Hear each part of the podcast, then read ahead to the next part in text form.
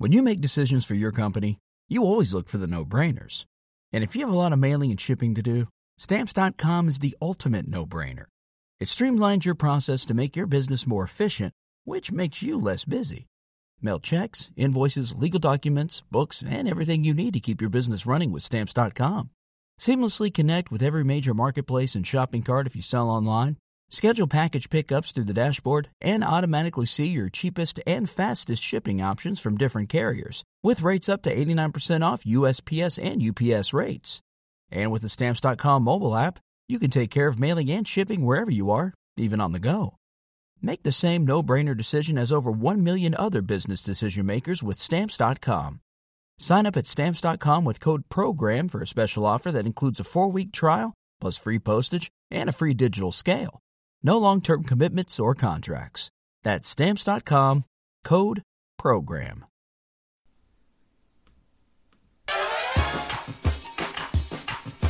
Five, six, five, six, seven. Let's go. Hi.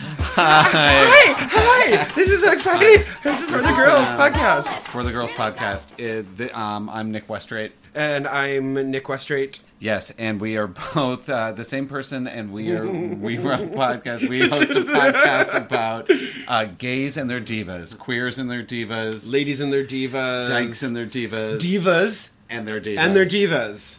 We're here for divas who call their album diva. And we're here tonight with Spindle A. Webb, who is an artist and a hairdresser in Los Angeles. Hi, Spindle. Hello. We always try to like slip in in the intro, like who we're doing. We think we're being so smart, but it's like so obvious. Um, but go ahead. Who are you doing, Spindle? Um, I am Who's your go- diva? I'm going to be talking Yeah. about Annie Lennox tonight. Oh, and we are doing it at night. Yes. Actually, as it just turned into night, didn't it? How Mm, pretty. beautiful It's night in Los Angeles. I think that's good for Annie, right? Night is dark as pitch. You were saying that, like, you were just saying right before we were taping that because we were talking about our diva, and I, I think like people know Bette Midler for um, her ballads, and we get a little sensitive to that because we're like, you don't know. She has like a way more funky, eclectic.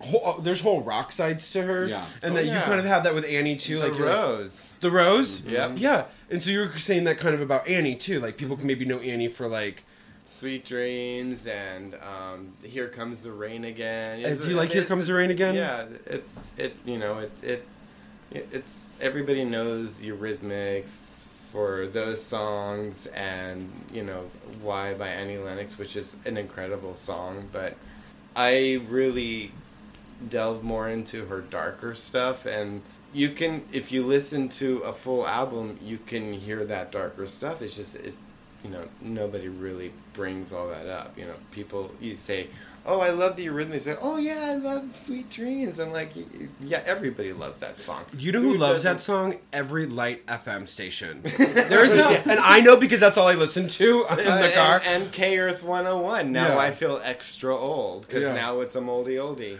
yeah, but like you can't turn on the car and listen to those stations without having that song come on. And I never skip, so it still Neither hits. do I. It still Sweet hits. dreams are made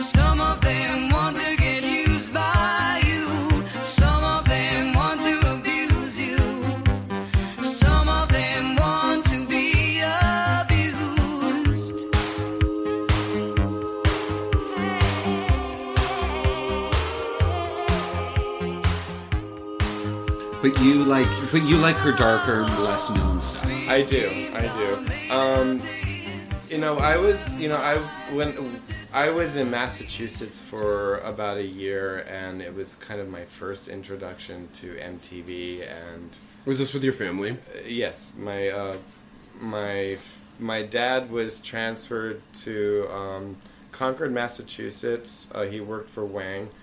Uh, we For lived what? in Wang Computers. Okay. Um, I don't even know if they're still around, but you know, this is like the age of blooming technology, 1982, and we transferred there. I lived, I grew up in Bermuda, and we transferred to Massachusetts, and introduced to MTV. We had no cable. We had two channels in Bermuda, AB, um, ABC and CBS. In Bermuda was ZBM and ZFB. No cable. And I was watching MTV and I was so into Boy George at the time. When I first heard Culture Club, I was like, "Oh my God!" You know, this effeminate man. You know, I, you know, I knew I was gay, but and I was sitting with a bunch of friends from school, and Sweet Dreams came on, and I was like, "What? Boy, who? What the fuck?"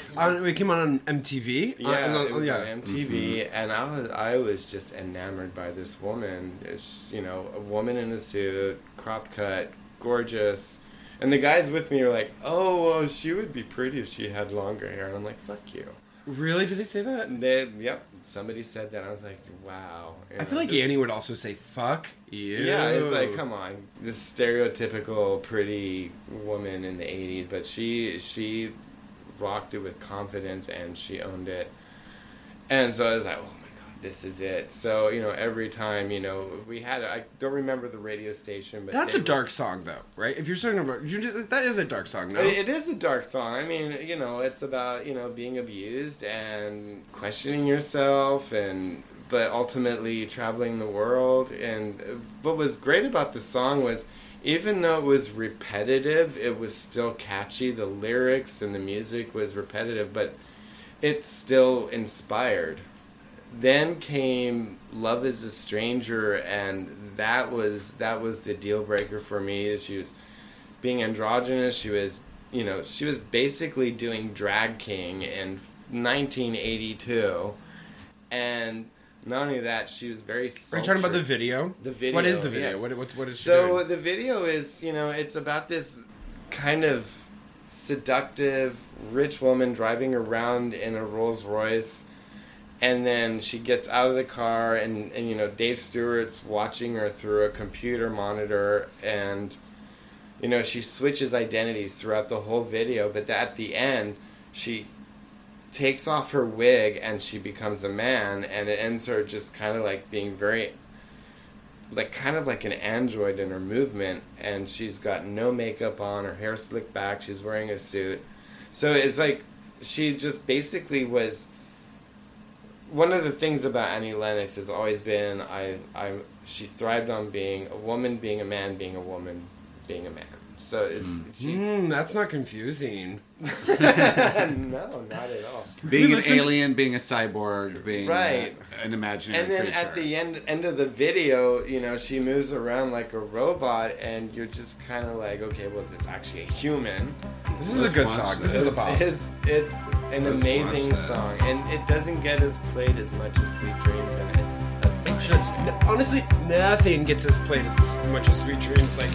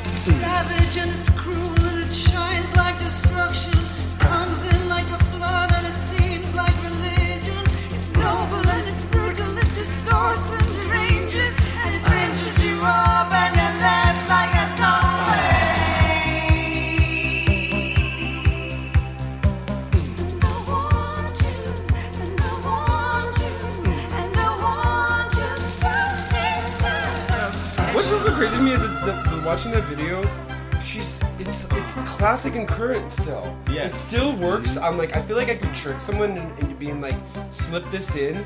And it is it is some of its time period, but I could trick someone into being like, this is now. It's this is still timeless, cool yeah. now. It's pretty timeless. It, she was. I don't. I want to be like this person in this video. She's Uh, right. she's never one- not been cool. No, she, I mean, what what I what I loved about her was um, because you know I was kind of a solo child. I was a nerd. I mean, I when I was in school at that time in Massachusetts, even the nerds picked on me. That's how nerdy I was, and you know. One of the reasons why I related to Culture Club, they did that song "Do You Really Want to Hurt Me," and it, it affected me in a big time, and it made me sad. But then when I when I found the Eurythmics, it made me feel a little bit more empowered and stronger because it was kind of more of a I'm a gonna fucking kick your ass because I'm I'm a strong dominant person. And for a woman in that era because you know the music scene is a man's world.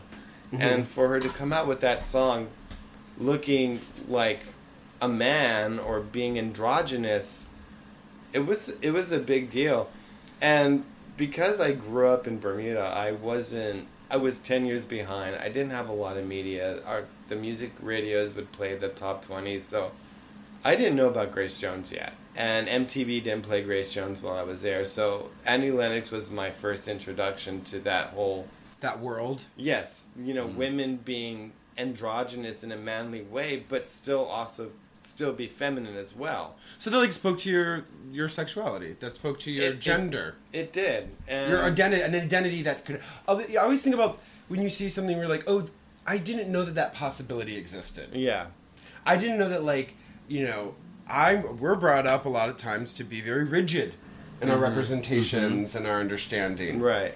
When I was, you know, uh, seventh grade, I was always into very strong women characters. I mean, for crying out loud, I was in seventh grade, and all the boys would be like, "I'm Batman, Superman, blah blah blah," and I'd run out and sing Wonder Woman. Uh huh. and you know, living on a small island, that's the worst thing you can do because it followed me all the way through high school. I got teased for it all the time, and then I saw Superman 2 and Ursa, who's the female villain in that. I was like, oh my god, that's my mother right there, walking in her thigh highs. And I used to, when my mom and dad used to go to work, I was always home alone a lot.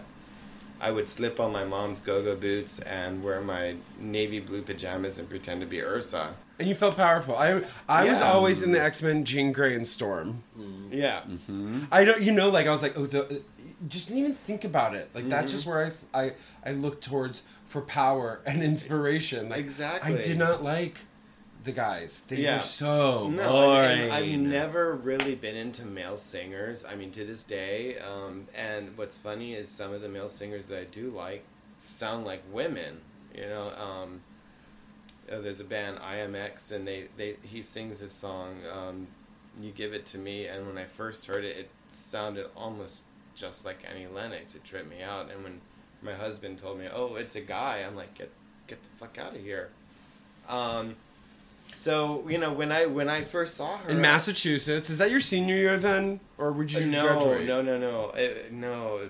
Um, uh, freshman Freshman in. in Massachusetts. Okay. I was, I was, I was twelve. Oh, okay. Yeah. Okay. Okay. So this was like Yeah. coming right where it needs to hit yeah, you and, then move when, you through and then this. when she came time. along, you know, Wonder Woman, Ursa, and then freaking Annie Lennox, I was like, oh god, the yeah. Trinity, the Trinity Yes. is coming like- to protect you. Yes, the unholy Fun Trinity. Trinity. to show you that your identity is fungible. Yeah, and you know, I related to them because you know they're they're strong women and they stand on their own and they do their own thing and they're powerful.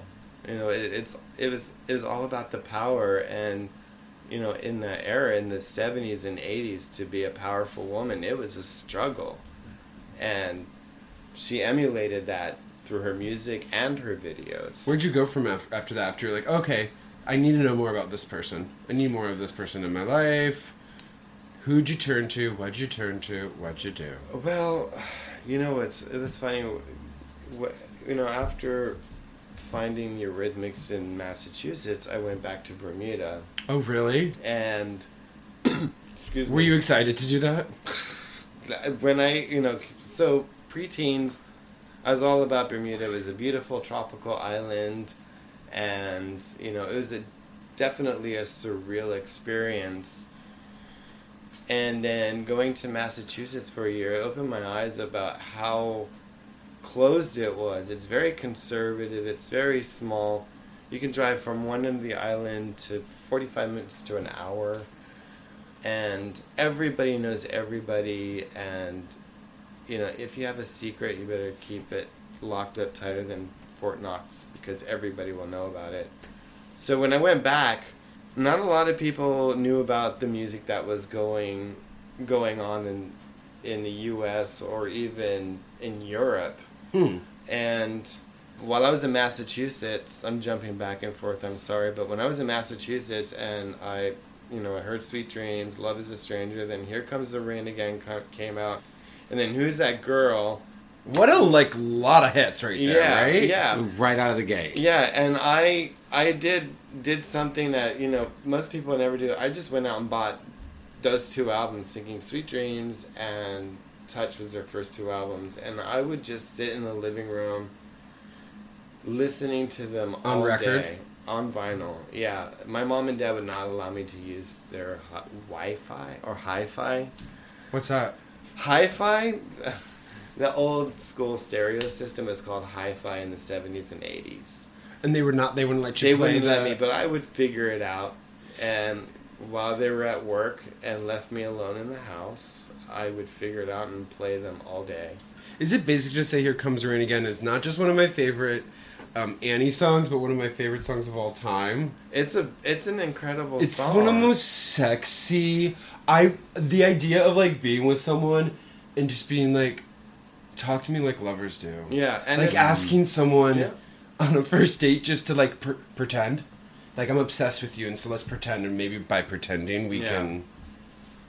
and it's very haunting too. And Beca- you know, because it, it it's like she's reaching out to somebody to love her, but that person doesn't want to love her in return. But she also wants an obsessive, an obsession, obsessive love, right? Um, She wants it to be raining with this. She wants to know: is it going to be raining with you? she wants to know if it's if it's going to be eternal. I don't know. Mm. It's just it's you know. It's deep.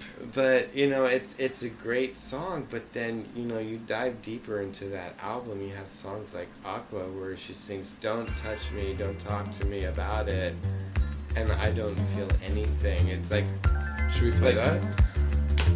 it's a great song it's and and what i love about it is it, it that's kind of where it introduced me to a little bit more of a tribal beat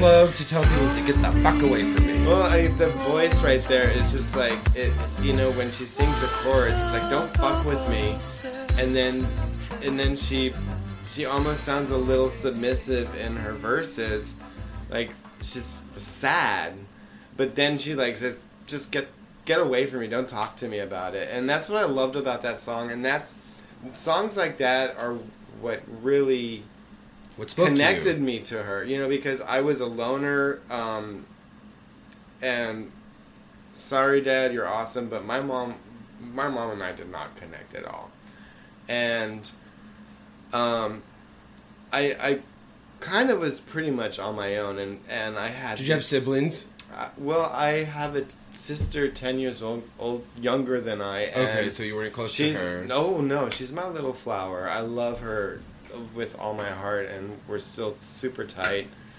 But you know, having a sister ten years Yeah. younger, you know, there there isn't that connection. And was was funny when when I was back in Bermuda, you know, I, I you know I had sweet dreams and I had touch and everybody, you know, it, in Bermuda that there's really only two groups: people that listen to reggae and re- people that listen to pop music. The people that listen to pop music were all into Duran Duran, and they're like, "Oh yeah, your Eurythmics is cool," but you know they they listen to the basics. But I'm like, oh, but Look, it gets this- deeper. Yeah, it gets deeper. Go Her deeper. albums get deeper, and um, Also, when you start being a fan, I feel like you, like for us, we really feel like we um, we spend that time with them. That you Mm-hmm. know, like people just do the surface on, like they play the music. You're not just playing the music just to play while you're doing other stuff. You're playing to really get in right, to it, right. It, it understand it. it to understand it and you know i'm an artist so you know i drew a lot when i was a kid and Was that would- like an escape? it was a total escape i will say one of the great things about my mom was that if it was a really nice day and i was sitting in the living room watching cartoons as a kid. She would flip off the tv and say get out of here. You're to go do something productive. And that's where i would start drawing and painting and whatever. And I would listen to the Eurythmics, and I'd be I'd be drawing her, and I would listen to songs, and I would come up with ideas of how the music video would look, Wow. and come up with these stories, and You were living a total fantasy. I it put me in a complete fantasy world. It took me away from reality, and that's what I needed. Isn't it like this like saves you? it saved me? Yeah, Because you're I- on an island that you didn't relate to anyone. Right, and I was bullied a lot, and you know, it, it, people knew I was gay before I. Were you dressing like different than the kind of? I was, but you know, I didn't really have a specific identity. I just knew I liked red and black, and Red and black, the Yeah. colors. Yeah, That's the color you wanted to wear. Red. I and wanted to wear black. red and black. That's all I wanted to wear. And you don't know why. Why did that come from? I just liked red and black as a was combination. just That's your- it was really- just It's your a classic. palette. It's a It's classic combination. You can't fight that. So. You know, and you know, everybody was wearing khakis and calypso shirts, and you know, in Bermuda, every school has um, has uniforms. So you know, summer you wear khakis and calypso, and and winter you wear blazers and a tie with gray shorts or pants. I'm kind of into that now, but back oh. then it was it. Back then it was a you know a, a social thing. Like it kind of showed where where how vanilla you were. Or Well, it wasn't really social; it was more military. military you know, thing. because you had to wear a uniform. You know? I had to wear a uniform in and school it too. had to be it had to be clean. If, if the shirt was wrinkled, you'd get shit. Um, if the pants were too short, you'd get shit. So you know, it was my it was my release. what was the song that you remember detailing the music video of? Well, it wasn't was it wasn't this song. Um, I mean, I imagined her like kind of like underwater and singing, but there was a song called "Regrets," and I, at the time I just saw um, "Paranoimia" by um, Art of Noise, where everything was very abstract with floating lips. But um, the one song that really got me was um, "Paint a Rumor."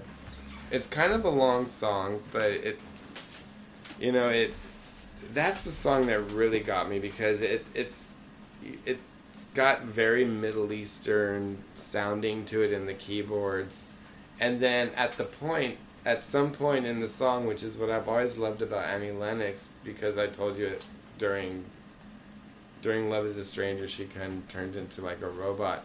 Well, her voice becomes very animatronic. It's like she sounds like a robot, and that song sparked a story and I created a story on this song. Like it's very Egyptian sounding and I was like I got lost in that song. So Should we play it? I created a character out of it and her name she's an android and her name is Peral Painter Rumor, Annie Lennox. No, are you talking about this? So, and now, now I know what you showed you- me what before. you showed. Yeah, I showed you before this that I created um, a graphic novel based on this story. But this story that you had since you were a teen. since I was That is So this has been in your imagination, Special. percolating, and Yes. you find. And when did you ju- you recently I- made this comic book? I yeah. made this comic book about what four years ago. 2014. Yeah, Wow. Wow. So you it kind of came. It, it, it came. It finally came to bloom. it, it well, Didn't it, it? it's been in bloom for years. I just finally had the chance Put to it- to make put it it, down. happen. So yeah. have you been like doodle, doodling Perel and like putting it? Like, I've been drawing this android since I was 15 years old. I Wow. I've done sketches here and there up to date. And was this android when you started drawing her or it or they when you were 15? Mm-hmm. What do you think? What do you think she was protecting? Was she protecting you? What was she doing? What would It- make it- you go to it? It wasn't really anything to do with me. It was more like creating a story ba- based on this story, uh, based on this song. What I got from the song was this android that just kind of traveled back in time, and she had a tub that she would lay in and would create a fake skin on her, and she ended up ruling over Egypt. It's kind of a silly story, but throughout the years, it's evolved. And um, it's evolved to where this mastermind kid creates androids for this futuristic city and she's one of them but she's kind of a failed project. And she's really ditzy and cute. And she goes in and tinkers with some some of his tools and she explodes and there's this android cat that he's created and he took all of her parts and rebuilt her but when she came back she came back really nasty and Bad nasty, nasty J- or like gross nasty. no like evil, Evil i'm all about evil witches and bitches so Yeah. So so is your husband, I hear.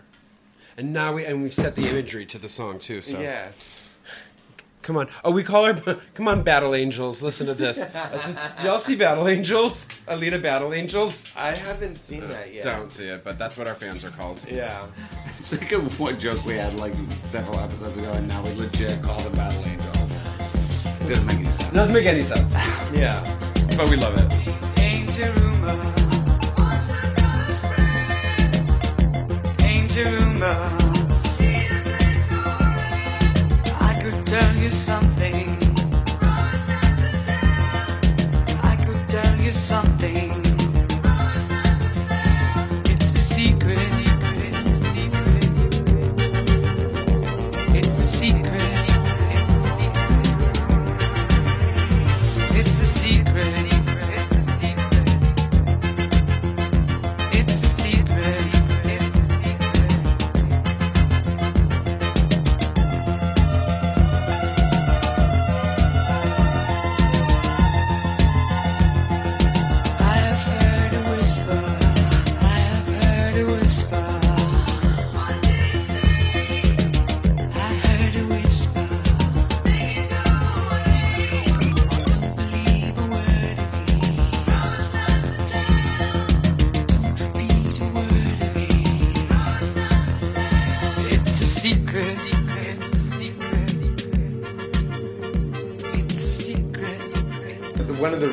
Why it, it kind of drew me to the whole android thing was because of the fact that she's a very like mechanical person in her movements even in her live music she's very mechanical the way she moves um, but then you know the whole r2d2 sound in there was like that's when it struck me oh my god this sounds like a song about a freaking android and That's um, what sparked. That's yeah, what sparked this. Yeah.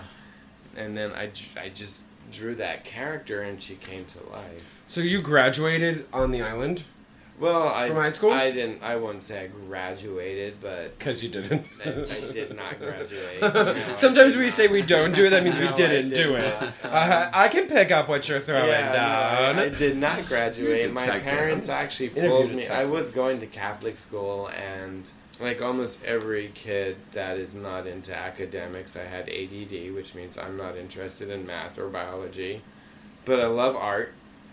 Um, they pulled me out, And the first moment I started speaking for myself, that's when my parents said, You're joining the Navy. Oh no. Yeah. Ooh, this is a surprise. Yeah. Twist. Yeah, Plot twist, twist. Twist. twist, twist, Yeah. twist, So you joined the Navy? So what, what happened was it was New Year's Eve, and my parents said, "Okay, yeah, you can go to the New Year's Eve party." And the day of, something came up, and I got accused of doing it, even though I didn't. They said, "You're grounded. You're going to stay here and babysit your sister." And I was like, "Fuck that." And my sister said, "You know what? Mind you, she's ten years younger than I am. She's probably around six years old." And she said, just go to the party. I'll go down to where they are. My mom and dad were at this fancy soiree thrown by my aunt Shirley, and you know her cuisine was KFC. Mm. And my sister ran down there in her onesie, Oh no. And I ran off in my moped and went to the party. And the next day they came. They said, "Come here," and they said, "Either you're going to move in with your grandmother in California, or you're going to join the Navy." And so I called my grandmother. She said no, so I was sent off to the Navy. Whoa. And this kind of brings up a really funny story. Um, so I was in boot camp, and I did this all the time, and I'm amazed I didn't get my ass kicked. But I would walk around boot camp, handing out laundry, singing "I Need a Man" by the Eurythmics. Oh no. Uh, no, you wouldn't. Yes, Queen. I sure as hell was. And I was doing it in full voice. I was not going. "I need a-" I was like, "I need a man."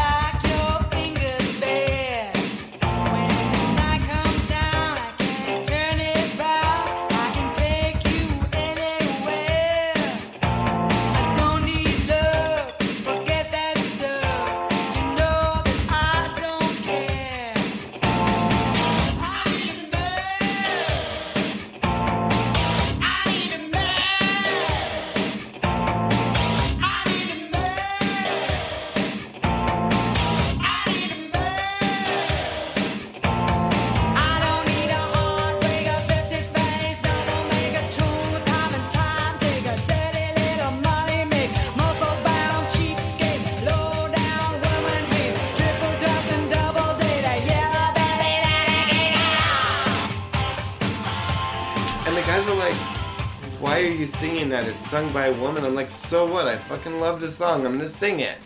Yeah, it's a song. give a I can sing it, can't I? Yeah, and and you know this was when And also, know, I need a man. yeah, you know when I while I was in Bermuda. Did anyone say yes?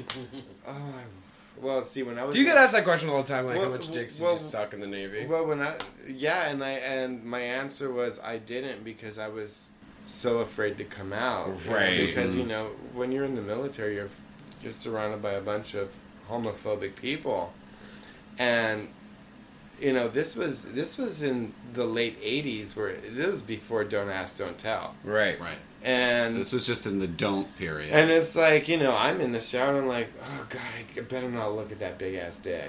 You know, it's, it's gonna be too obvious. But you know, this was when Savage came out. You know, that was after Revenge and and Be Yourself Tonight, which I I love those albums. They were great.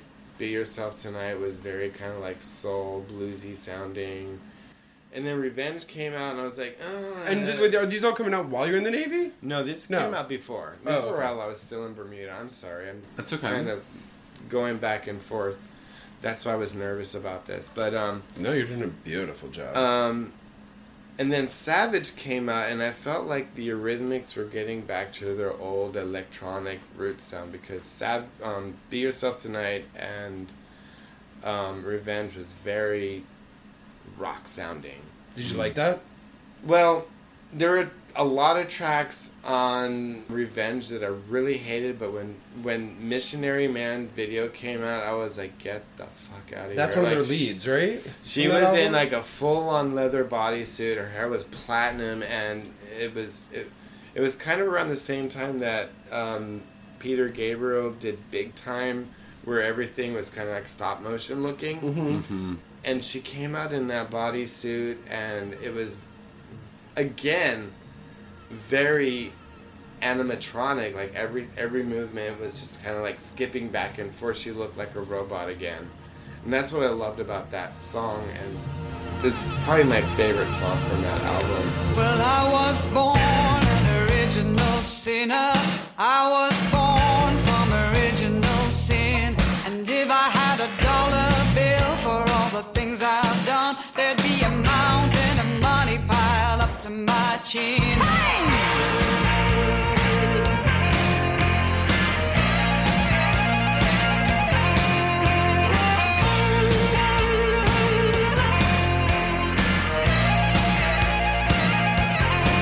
My mother told me good, my mother told me strong. She said, Be true to yourself and you can't go wrong. But there's just one thing that you must understand.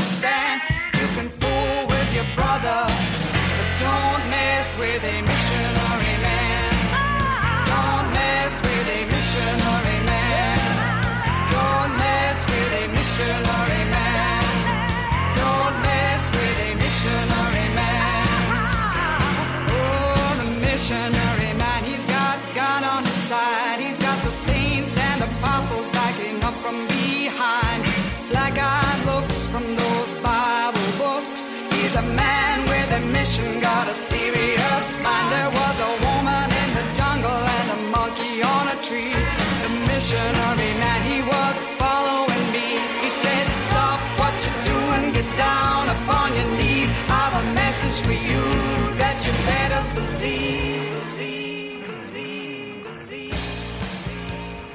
And then after that, they released Savage, where she did Beethoven, and again did the whole woman looking like a man, looking like a woman, and totally put on full drag. I mean, she looked like a full on drag queen in that video. Is that with the big blonde hair? Yes, Yeah. yes. And, And- then that, and that you were just like, I was like, die. get the fuck out of here. Like, she had some crazy little girl skipping around messing up the apartment after she'd clean it, and there's like this looming drag queen in the background, and then she would go in her room and rip off her wig and come out with this psychotic persona, like Marilyn Monroe looking woman.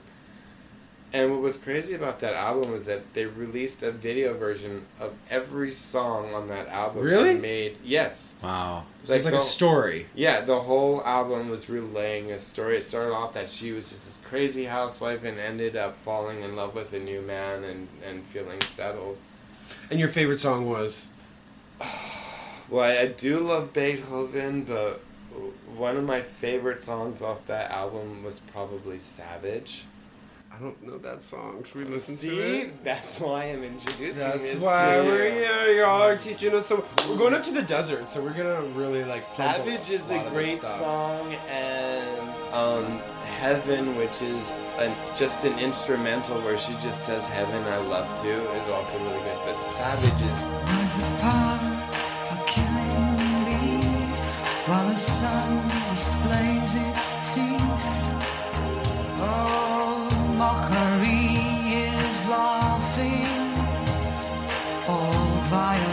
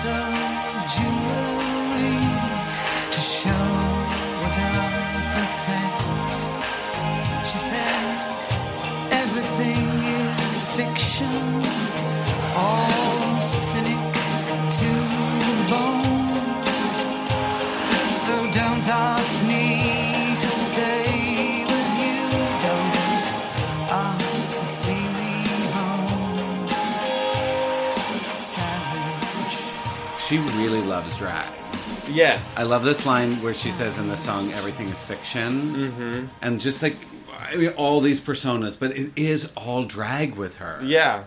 I mean, it's it's every you know. I mean, she when she did "Who's That Girl" the video, she did drag queen. Um, his name is Earl, and I remember, I remember um, she did a Grammy Award show, and I you know it. I was probably still in Massachusetts, and she came on singing "Sweet Dreams" dressed as Earl, and I didn't believe it was her. I was like, "Who's this fucking guy dressed up as a man? Who's this guy singing Annie Lennox?" And then I saw that video. and like, "Get get the hell out of here!" Um, but she's all, and I think that's I think that's why why our community community relates to her so much is because of of that. Um, Also, the pl- the fluidity and playing of gender. I mean, Yeah. it's like a no like she uh, never was really done in this way. Never really has. It hasn't been embraced. Right. The way that she's constantly flipping the identities and also playing with like not only is it all a drag, but underneath we're all just robots. right. Yeah. and And um, Putting on we were this- talking about this earlier too, like her antipathy towards fame, and it makes me think that you know there are all these personas she would use to tell stories, and she is mm-hmm. a storyteller, and she wants Yeah. to tell stories, but she does not want to give away Annie like herself. She wants to be able to put on a persona and put on a music or put on a song and tell you a story, Yeah. but she really seems to hate fame and showing and she her and, life. and and and you know in her especially in her earlier years she she she said I, i'm i'm not in this for the awards. I'm not in this to be famous. I'm in this for the art. You know i'm in this because this is my passion. But you know one of the things about again i'll bring up savage is it starts off that way but then it ends with her being annie and accepting herself as who she is. Because you know you're you know I think everybody goes through different moments or personalities in their mind where they don't know how to identify themselves or they don't know who they are or whatever. We all go through those phases, you know, we're just like who who am I? And it's a long road to get there and I think that's kind of what she does in her music hmm. too. How'd you get out of the Navy? Oh, Not by singing Annie Lennox. Sorry. They're like, good try, Fairy. Keep on singing, you want a man. You're Oh my staying. god, that's a, like it. I'm gonna make a long story short. I went AWOL, mischief movement, AWOL from restriction, which is, and then and then I was put in the brig, and then I told him I was gay. And they were like, okay, fine, fine, fine, fine, fine. Yeah, You're gone. And what was and what was crazy, I I didn't get dishonorable discharge, which I should have. I've got other than honorable, which is almost equivalent to medical discharge. Wow. Um, but I, I just, you know, I, I think they knew I was not, I was not Navy material. Um, so I was, I was assigned to um, a pre-com unit, which is a ship on dry dock. It's a new ship.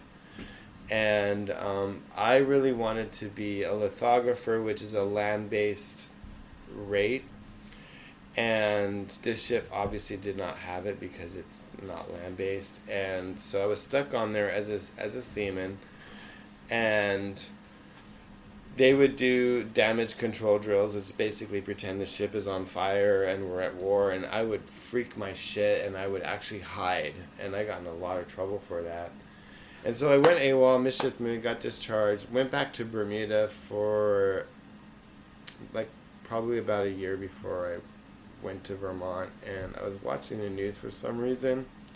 In Vermont. And no, in Bermuda. And this is when the Gulf War broke out. And they listed all the commands that were there, and one of them was my ship. And I just did a heavy brow swipe and like, thank the fuck God I got out in time. I would have been in, I would have been in the Gulf War. Whoa. And you know, I you probably know that during the Gulf War, this is very interesting. Bette Midler had a song called "From a Distance." That helped Yeah. That end was- that ended the Gulf War. I won that one. She wa- she ended it. I think we've already brought her up like four times. Oh, we did? Yeah. you, you know what? You Oh can bring shit! I her up as lost. I thought I was really fucking fucking killing it with that. Did that she and Annie ever do? Did she and Annie ever duet? No. No. No, I hell bet they're no. friends. You know who. I? My dream duet Mm. is Annie. And And Grace, Grace? Jones. I can't believe they haven't done that. Spindle is wearing a really fierce Grace Jones T-shirt right now. That's crazy they haven't done that, isn't it? Well, I think great. Well, think Grace really Jones. Grace other. Jones did that autobiography, and it was. She said in that autobiography that she felt Annie Lennox ripped her off. I can kind of see that, but also Annie Lennox did did it her way too. I mean, they were both very strong androgynous women, and Grace Jones is uh, like my idol too. But I I felt like Grace Jones could have said something a little different. Like, this is awesome that this woman is emulating this as much as I am, and it would have been so rad because. You know, you listen to Grace Jones and you listen to Annie Lennox, and they're so freaking similar. Their lyrics, really, their yeah, you know, um, their ideas. Very you know i don't need this man to make me feel like a woman kind of thing. And, and you you're a man gonna fuck me over? Fuck you. Mm. um, i think now they're on totally two different paths you know. Annie lennox is more of an activist which is freaking awesome. But grace jones is is still grace jones and at 70 she's fantastic. Still killing it. yes Um, still killing it. So you moved to Vermont? I was that your freedom? Was that the Freedom Times? uh, vermont no No. No, not yet. When- when was it that? was okay. That that was uh, my grandmother and my uncle hit me up and said, "Hey, you want to move back to L.A.?" And so '91 was when I came back to L.A. And that's when there are no boundaries. I went to West Hollywood. I found my first goth club, and all bets were off. I was gay, and I was like able to be myself. Had And then you got. Then it was one year later when you got the gift of Annie striking out solo. if that wasn't. Oh my god. Yeah, because they broke up, and it was it was a bittersweet thing because um, you know I wasn't a really big fan of their last two albums. Now I can listen to it and, and enjoy them. You know, it's you know just kind of a memory thing, but but then she came out with her solo, and it was a completely different sound, and it was still Annie, and um, that video I was just like What video? I, I uh, for why. Um, I'm a cancer, so I cry at the drop of a hat, and I was just like, The nation cried when that video came. When Yeah. that video and song came it out. was so beautiful, and and you know I got the album, and How many times try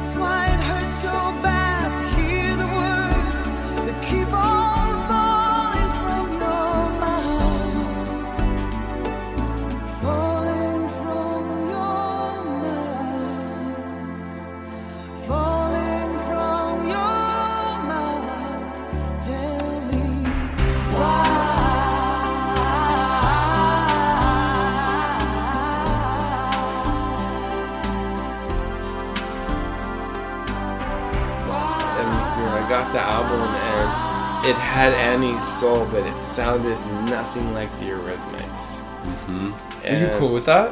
I was totally cool with it. I, I- you know, I, I love it when musicians go out and do their own thing as outside of the band, and create a sound that's their own. I actually embrace it because if somebody goes out solo and tries to sound like the band they were in, I'm like, okay, you're tired, bitch. Stop. Yeah, please yeah. stop. Um, And I know Annie's talked about that. She talked about how she was like she did everything with her partner, yeah, Dave and then Stewart. Dave Stewart, and now she's and then now she had she was writing everything by herself. Yeah. So she, I saw this interview with her where she talked about how you know Dave was kind of the funny man and she was kind of the no the, the no person, the the, She the, was the bad cop. very serious about her. very shit. serious. Yeah. And so then she was like, and then I had to be the funny person and the serious person. Yeah. I had to be the front and the back, and and I do think you know it, because I agree she did that, and then she took a little bit of time to do the next one, and then But there is great humor on Diva as Yeah. an album. No, she has terrific humor. Yeah, and it was another album where, um, not all of the songs, but most of the songs she did videos for, just like she did with Savage. You know, Mm-hmm. it was kind of like a story she was telling. I just watched that one where she's in that the, the full um, get up and hug, having everyone come and hug, give her hugs. Gifted. Gifted. The gift. The gift. Um, and I I started talking love about that it, song. and it, she it's so sweet. And you know what? When she did that video, nobody knew who she was. She was just kind of masked, and people just went up and gave her a hug. Nobody knew it was Annie Lennox. she talks about like that. She's like, this is really representation of the kind of fame hmm that I feel, like standing there, not moving, and people just coming up and smiling and taking pictures with you. Yeah. This is that kind of strange disconnection, and like wearing this great outfit, and she's just looking iconic and. hmm Yeah. So, do you know? I just actually this is like a Wikipedia blurb, but I just read that that headdress is from Octopussy. Oh, really? Uh huh. They found it in in London, and it's way. from James from a James Bond movie. I'll that have headpiece. to. Oh, now I have to watch that movie. Isn't that That's funny? awesome. Isn't that awesome? Cool. Yeah. That's awesome. Yeah. What's your favorite song on that album? Primitive. Primitive is so good. Mm. Yeah. The I gay love community just ate that album up, didn't they? That was like yeah. they owned that it was. album. It was kind Is of. that One of the, Everywhere? well, it's called Diva. Yeah, like this I, I, podcast. I think that's one of the reasons why. But you know, it. I, I think it was. I think it was kind of revolutionary for her because it was her first solo album and it did so well and it connected with so many people, including the gay community. Were you like going to the clubs and hearing them play? I always said like the drag queens embraced that I those have- songs. I actually have a really great story about that.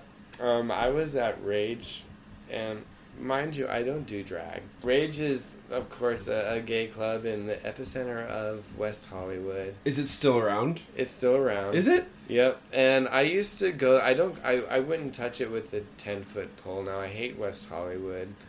But at the time when I went, they you know they had alternative nights where they would play like industrial, goth, and anyway, um, Little Birded came out, and I just happened to dress like Annie Lennox from Sweet Dreams. Just happened. happened. just, Oops. you just fell into I it. rolled I out of bed and here would- I, mean, was. I would I would go to goth clubs dressed like Annie Lennox with a suit, my red cropped hair, and you had all that. and I would do like the whole red band across the face, which she used to do all the time.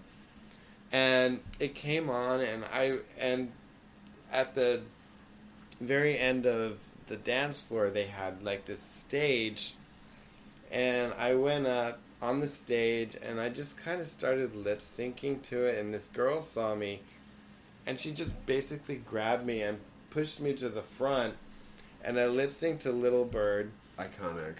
And the entire dance floor stopped and watched me. Like I did my first and only drag show, and I killed it. Wow. And um, you know, because I've been I've been watching and listening to her for God knows how many years. I know all her movements, her facial features, everything. Like I pulled it off. I can't do it now because I'm not. But she as- and she does work her angles. Right? She feel- does, and She Oh, knows in where that that camera Savage video, is. she is Uh-huh. working the fuck out of her Yep, angles. and you know her head movements, her body gestures, everything. I had it down to pat. And you know, even though I'm a lot more gruff than I used to be, I still challenge people. I will still Annie Lennox you, out, out Annie Lennox you no matter what. But anyway, Out Annie Lennox. yeah. Out Annie Out- Lennox. out Lennox, out- out Lennox. you. I will out Little Bird is you. my favorite song. Yeah, it's a, Little Bird is But I still think there is a play. There is still, still to this day, uh, a, a drag show going on, and they're doing Little Bird. Well, I'm that's- not kidding you. Well, In that's what Brooklyn, was that that video. That's you know again that video was a bunch of drag Right. queens doing all the stages of Annie Lennox, Mm-hmm. and in the middle of the stage was her pregnant, you know, with a top hat. So you know again, here she is. Iconic. Yeah, and, and, it's so anth- anthematic. How do you say the word? Anth- anth- it's like an anthem. Mm, I don't know. Anth- anthematic? I don't think that's a word. Oh, I don't keep it in there. haven't- I, but I'm I, ju- I'm also learning but it also say. I'm just thinking of like the lyrics of Little Bird, and it makes me think of you in L.A. at that time. Like this, this little bird's, I bird's was coming out of her nest. definitely a you little know? bird.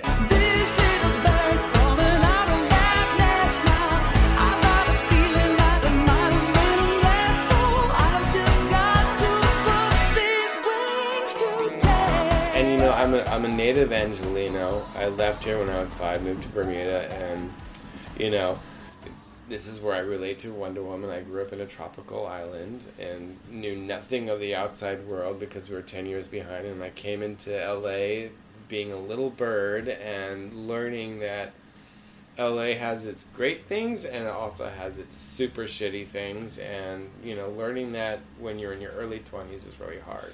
she didn't tour with that album, right? Or did she? Um, no. Um, what really sucks, you know, I never got to see her live. When I was in Massachusetts that one year, she did her tour in, in um, 1982 or 83. Um, somebody said, "Oh, I got you a ticket. It's front row." At blah blah blah. And I'm like, "Yes!" And my parents were like, "You can't go. You're too young." Uh, They didn't let me Oh. go. So I missed all of their shows because of living in Bermuda. And, you know, they broke up and she did her solo, never did a show in LA. And then they got back together and For they peace. did. Yeah. yeah. There was probably, and I don't even remember the name of the song, but there's one song on that album that I really liked. And I'm so sorry, Annie, but I really hated that album. And so they finally did a they did a peace tour, and I was stoked. I mean, I again I got my suit on, and I would just do my whole androgyny thing because when I was younger I could pull it off. I can't do it now. I took a bus from Venice to Staples Center to go see them, and I was so freaking jazzed. I got a nosebleed seat and they came out in camouflage cargo and i was like what the fuck i was i was like i want her to at least come out in a sparkling cocktail draw, gown or something i don't expect her to be all Eurythmics from 1982 but you had an image. That she I had an yeah. image, and she came out in camouflage cargo, both of them. And then when they started doing all their like, who's that girl in acoustic? I was like, Uh I. Uh oh. yeah. I, I My my diva is letting me down. My I- diva is I- breaking my I heart. was like, We I do was- talk about that though when your diva does let you down or break your It- heart. it- it's a big deal. It, it really upset me. I was like, I haven't, I, I've, I haven't, I've never seen them before. This is my first show with the Eurythmics, and you know, I was like, okay, all right, they're not doing the stuff I would love to hear, but at least do their stuff in electronic, because you know, it was all electronic then. And to hear it on an acoustic guitar, who's that girl? But there's just one thing. Just one thing. But there's just one thing.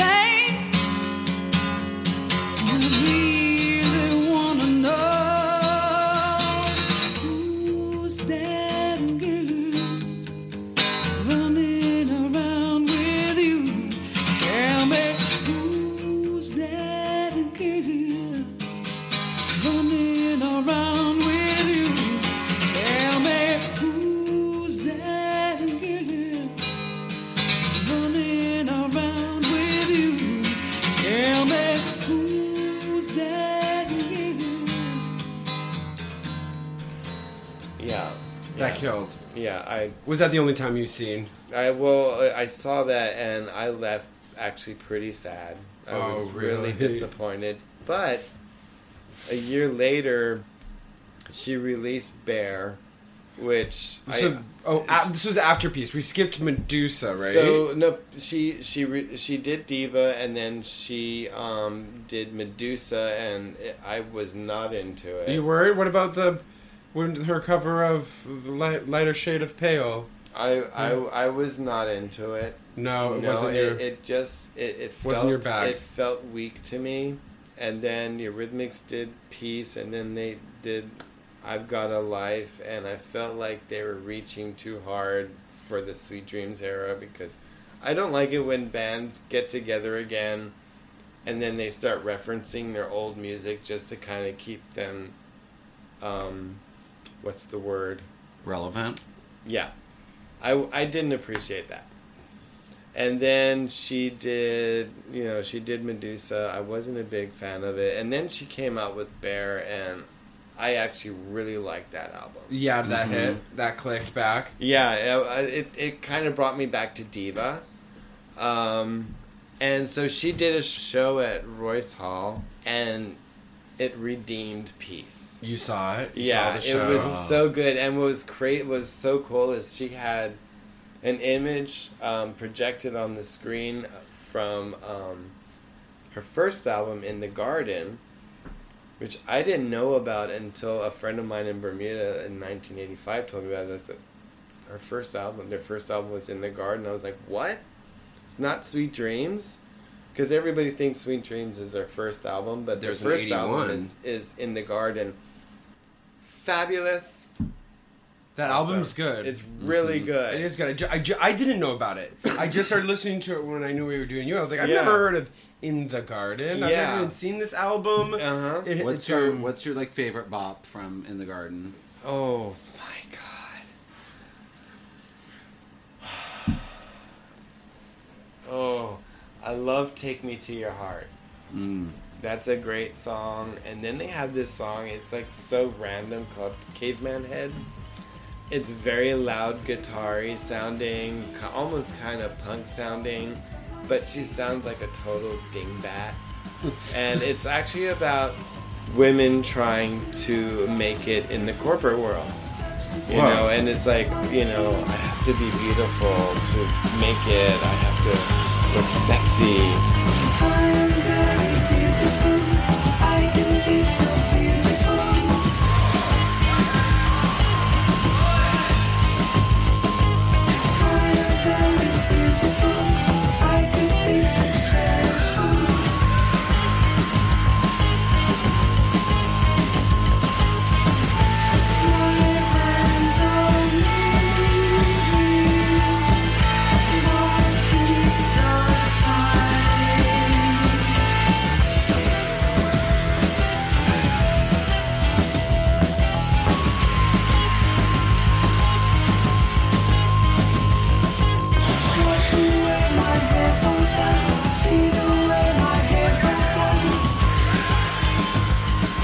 Love that album because, you know, compared to Sweet Dreams and Touch, it's a lot simpler and it didn't do as well. And It didn't put him on the map, and then No, Sweet it Dreams was didn't. like, this is the album that everyone right, like, and, you know, references their the their beginning. their release from that album was Belinda, and it didn't do so well because it, it sounded terrible over the radios over through vinyl.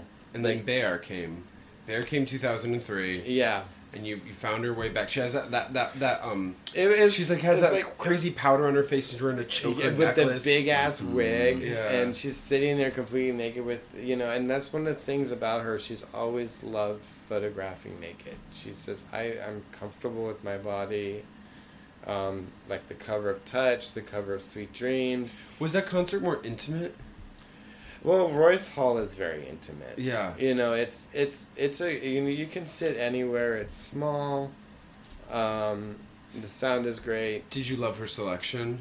Yes, because she did some stuff from the Eurythmics, but she also, I mean, she covered her solo.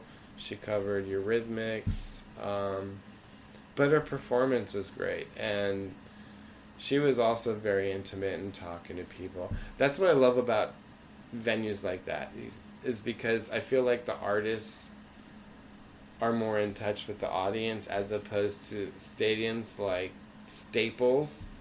It, I would never do another stadium again because it's You it's it's so disconnected. Mm. It's so impersonal. But when you're in a small place like that, you feel like you're in there with that person. That's so cool. I would love to Yeah. see Bette like that. in like a theater. I mean, even in like Yeah. a Broadway, like we got to see Bette did Hello Dolly on Broadway last year, and we got Okay. to go. And to be in a theater like that, which is eleven hundred seats, but like Yeah. a Broadway house, so it's pretty tight. Yeah. and you're so close. never been that You know, you really feel like Yeah. Versus like yeah, you see it at something like Madison Square Garden. It's not the same thing. It's not. And even though at at at the Royce Hall with Annie Lennox, I was on the balcony, it it just felt like feet away from her. It was. Mm. It was That's incredible. awesome, Yeah.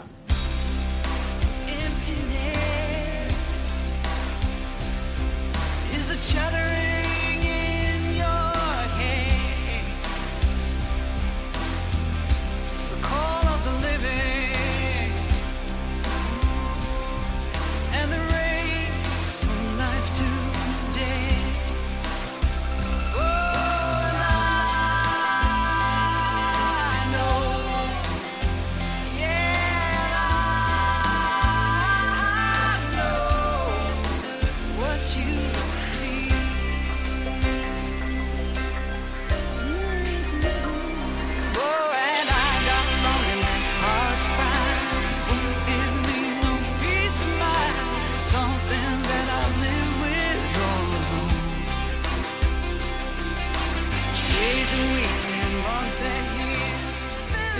have songs of mass destruction. I s- listened to the samples and I I felt the same way that I did about Medusa. Yeah. I I kind of feel thought like- maybe you were going to be Yeah. in the next, these I, next do you, albums. is the same with nostalgia too? I actually liked nostalgia um, Me too. because I felt like she was in more touch with herself. Um, because she's always been into blues and jazz. Uh, you know, you know, go back to "Be Yourself" to um, "Be Yourself Tonight." It's very bluesy. Um, she's always been about soul, um, and that's one of the reasons why I love her. Even even in her earlier stuff, even though it's electronic, you can still feel her soul. Like the song "Aqua," you felt that soul coming from her voice. Right. You know, it's a very sultry soul. And, you know, I mean, she sang with Aretha Franklin for crying out loud. Um, she, she, um, Under pressure. um, no, oh, no, we're talking about girls are divas, but- doing it for themselves. Hello. Oh no, but I thought we were talking about souls, but I, we yeah, but what I just that said was with pressure. David Bowie. Yeah. Yeah. And she also performed with Stevie Wonder. You know, there must be an angel. He played the harmonica for that. Mm-hmm. And also, just while we're on nostalgia, that fucking Grammys performance when she blows Hozier out of the fucking water. You know what was- I was like, this should be an Annie Lennox song, please. You know, it was funny. Take me to church, Annie. It, that and it was incredible. It was great, but it was funny. I was reading reviews on that, and people were like, "What's up with the face movement that she's doing?" I'm like, "Bitch, you don't know Annie Lennox because she's been doing that since 1981." She was also giving me lots of robotic, Yes, like let me exactly. robotically use my microphone. Exactly. When I saw that, I was like, "Fuck yeah!" I'm like, that is Stomping. freaking old school Annie Lennox. She's bringing it." Take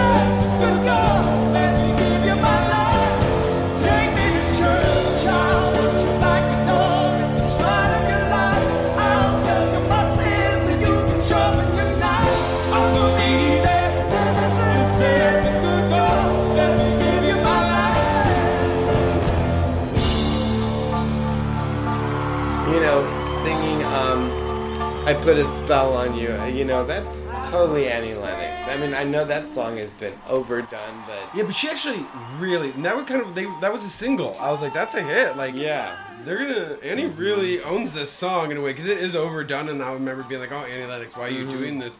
And then you hear it, and it's like, man, this is like a true classic. Yeah. Like, But for a covers album too, sound. it's very cohesive. You know, it's just sonically cohesive. With It her style. sense. with her Yeah. style. Yeah, with her style. So you brought up the, um, you know, David and, and David Bowie Annie duet.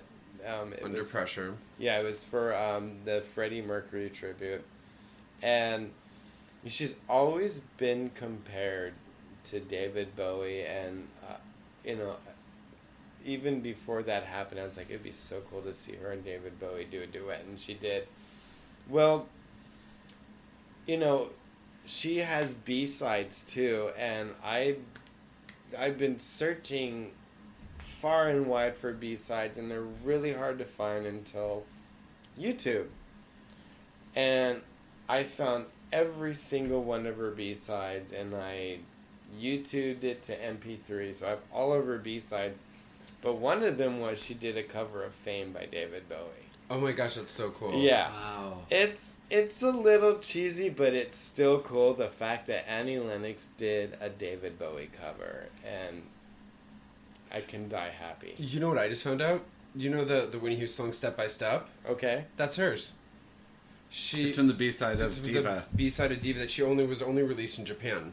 are you Step serious? by step, my ba- yeah, that's Annie Lennox. Annie Lennox wrote that song, and it was only again only released in Japan. But that Isn't that wild? Everyone listening, that just singing, that was actually Jason Black. Oh yes, that was It me. sounded like Annie Lennox. That was Jason. And no, no, no, no, no, I wasn't trying to sound like Annie Lennox. I was. They think Oh, I was that was your Whitney Whitney. Houston. That Yeah. was your Whitney. They thought I was Whitney. Yeah, those two impersonations you did. No one else does though. Like it's very clear that was my Whitney. But isn't that wild? That's so Annie Lennox wrote that song. And and performed it and and and and, and uh, cut it, and then it was only released in Japan for Diva. Step by step, day by day. My, my, my. Now don't you slip away. Don't you go too far. Cause when I close my eyes, I know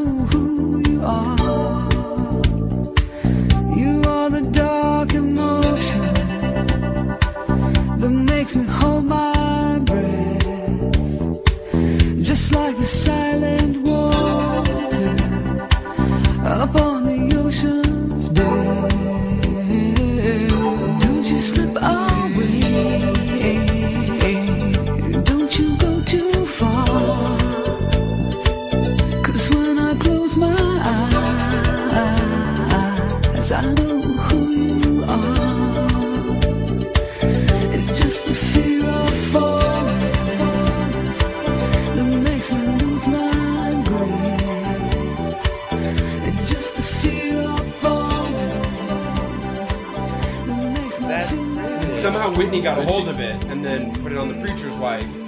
that bunch was of money hit. for Annie. Yeah, that was like the dance set for Whitney. Wow. I know, wild, right? God. Do you have any other Annie bops you want to want to play before we ask you what Ministry question you of know is coming? It's um, Mystery from, of Love. It's from the soundtrack to 1984, which is highly unrated.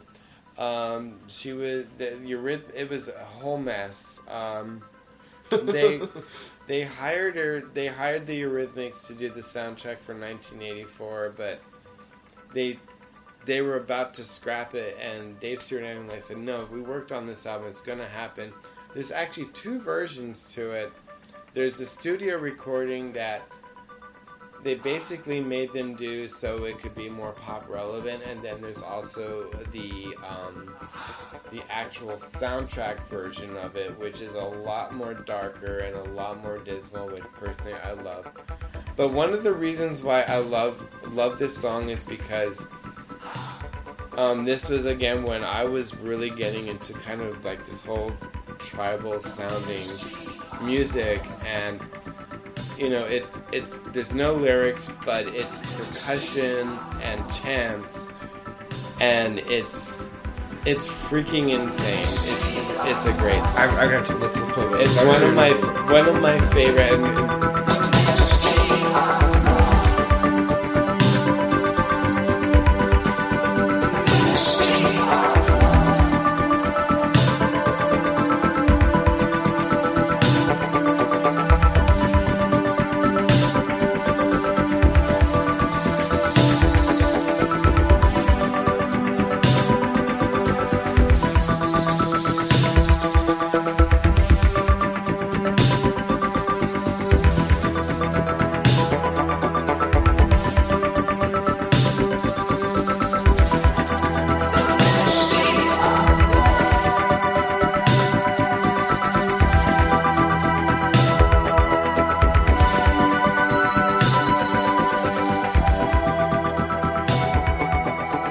Nostalgia, um, I, I watched an interview with her, and she said, "You know, I think I'm gonna quit singing because I'm too happy now."